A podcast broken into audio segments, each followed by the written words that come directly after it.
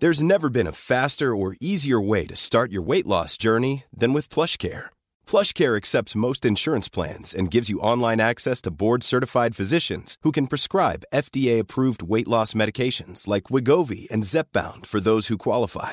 Take charge of your health and speak with a board-certified physician about a weight loss plan that's right for you. Get started today at plushcare.com slash weight loss. That's plushcare.com slash weight loss. plushcare.com slash weight loss.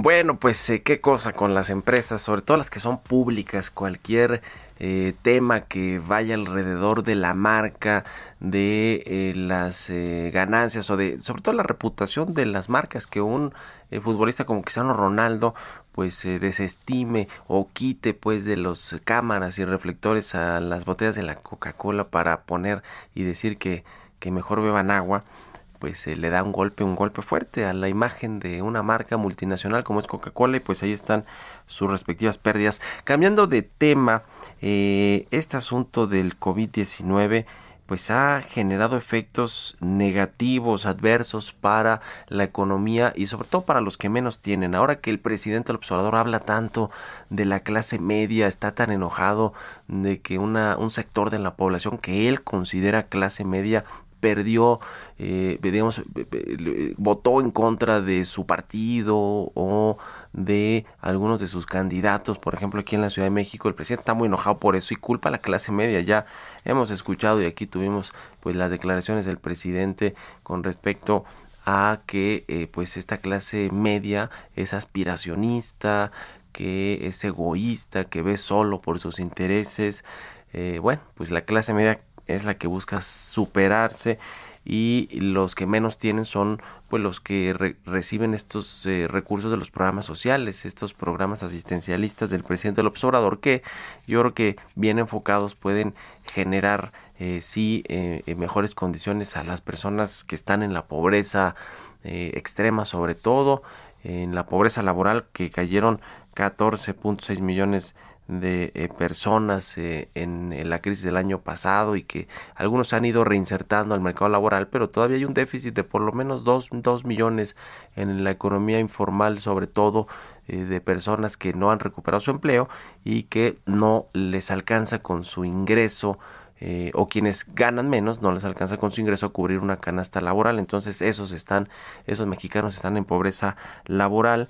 Y, bueno este dato de la recuperación en el empleo ha sido insuficiente, le decía, para contrarrestar la reducción de los ingresos en, en, los hogares y esta es una encuesta de seguimiento de los efectos del COVID-19 en el bienestar de los hogares mexicanos. Es del Instituto de Investigaciones para el Desarrollo con Equidad, donde nos habla precisamente de esto, del aumento de la pobreza extrema y pobreza laboral a partir de la crisis económica que bueno pues hizo que cada vez más mexicanos cayeran en estas condiciones. Eh, ojalá que se vaya recuperando rápido pronto. Vamos a ir así, vamos a ir con la entrevista que tenemos y que les platicamos al inicio con Carlos Martínez, el director general del Infonavit. Carlos, ¿cómo estás? Buenos días. No escuchamos todavía a Carlos Martínez.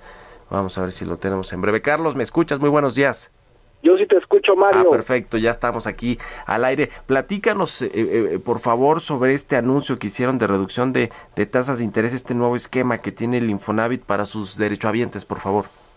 Muy rápido para los, los escuchas, bajamos la tasa de interés máxima del 12 a 10,45% y para quienes ganan menos de 16,600 pesos, eh, hicimos un esquema de tasas diferenciadas que empiezan en el 2%, son tasas nominales en pesos y fijas para todo el periodo de crédito y el nuevo esquema de crédito consiste en que las mensualidades quedan fijas y nunca suben ni con el cambio de año, ni con la inflación, ni con la UMA, ni con nada, son pagos flat para toda la vida del crédito. ¿A partir de cuándo entran en función estos nuevos esquemas de tasas de interés, eh, Carlos? Ya entraron en vigor, Mario, eh, las, las dimos a conocer el día lunes, pero están en vigor desde el 21 de mayo. Todos los créditos que se han inscrito están ya con estas condiciones. Ok. Eh, ahora, también hay un asunto con eh, los salarios y las aportes. Bueno, los salarios ya nos decías, eh, nos hacía referencia eh, cuáles son los rasgos de salario que van a tener estas tasas de interés diferenciadas, pero también las aportaciones patronales, que son aproximadamente 5% del salario de un trabajador, normalmente se iban al pago de la deuda y no a los intereses. ¿Qué va a suceder con, con este tema, con el nuevo esquema que tienen en el Infonavit? Sí es Mario, lo que cambió fue que antes el pago del patrón se incorporaba a la mensualidad y amortizaba intereses. Ahora se va directo a, prepagar capital y eso hace que el, que el trabajador mientras esté empleado, el crédito se va muy rápido, se paga más rápido porque se preamortiza capital. Eh, ok, ahora el, el tema también eh, del cómo se solicitan los créditos actualmente, cómo ha cambiado esta forma de acercarse al Infonavit de los trabajadores para solicitar créditos, tienen este esta página también para revisar cómo va el, el, crédito y los, los plazos, los pagos, los intereses en mi cuenta Infonavit, pero eh, ¿cómo es posible haber alguien que no tiene todavía un crédito pero que está interesado en obtenerlo? ¿Qué, tiene que hacer eh, ya de manera digital, eh, Carlos, para poder acceder a uno o aplicar pues para tener un crédito?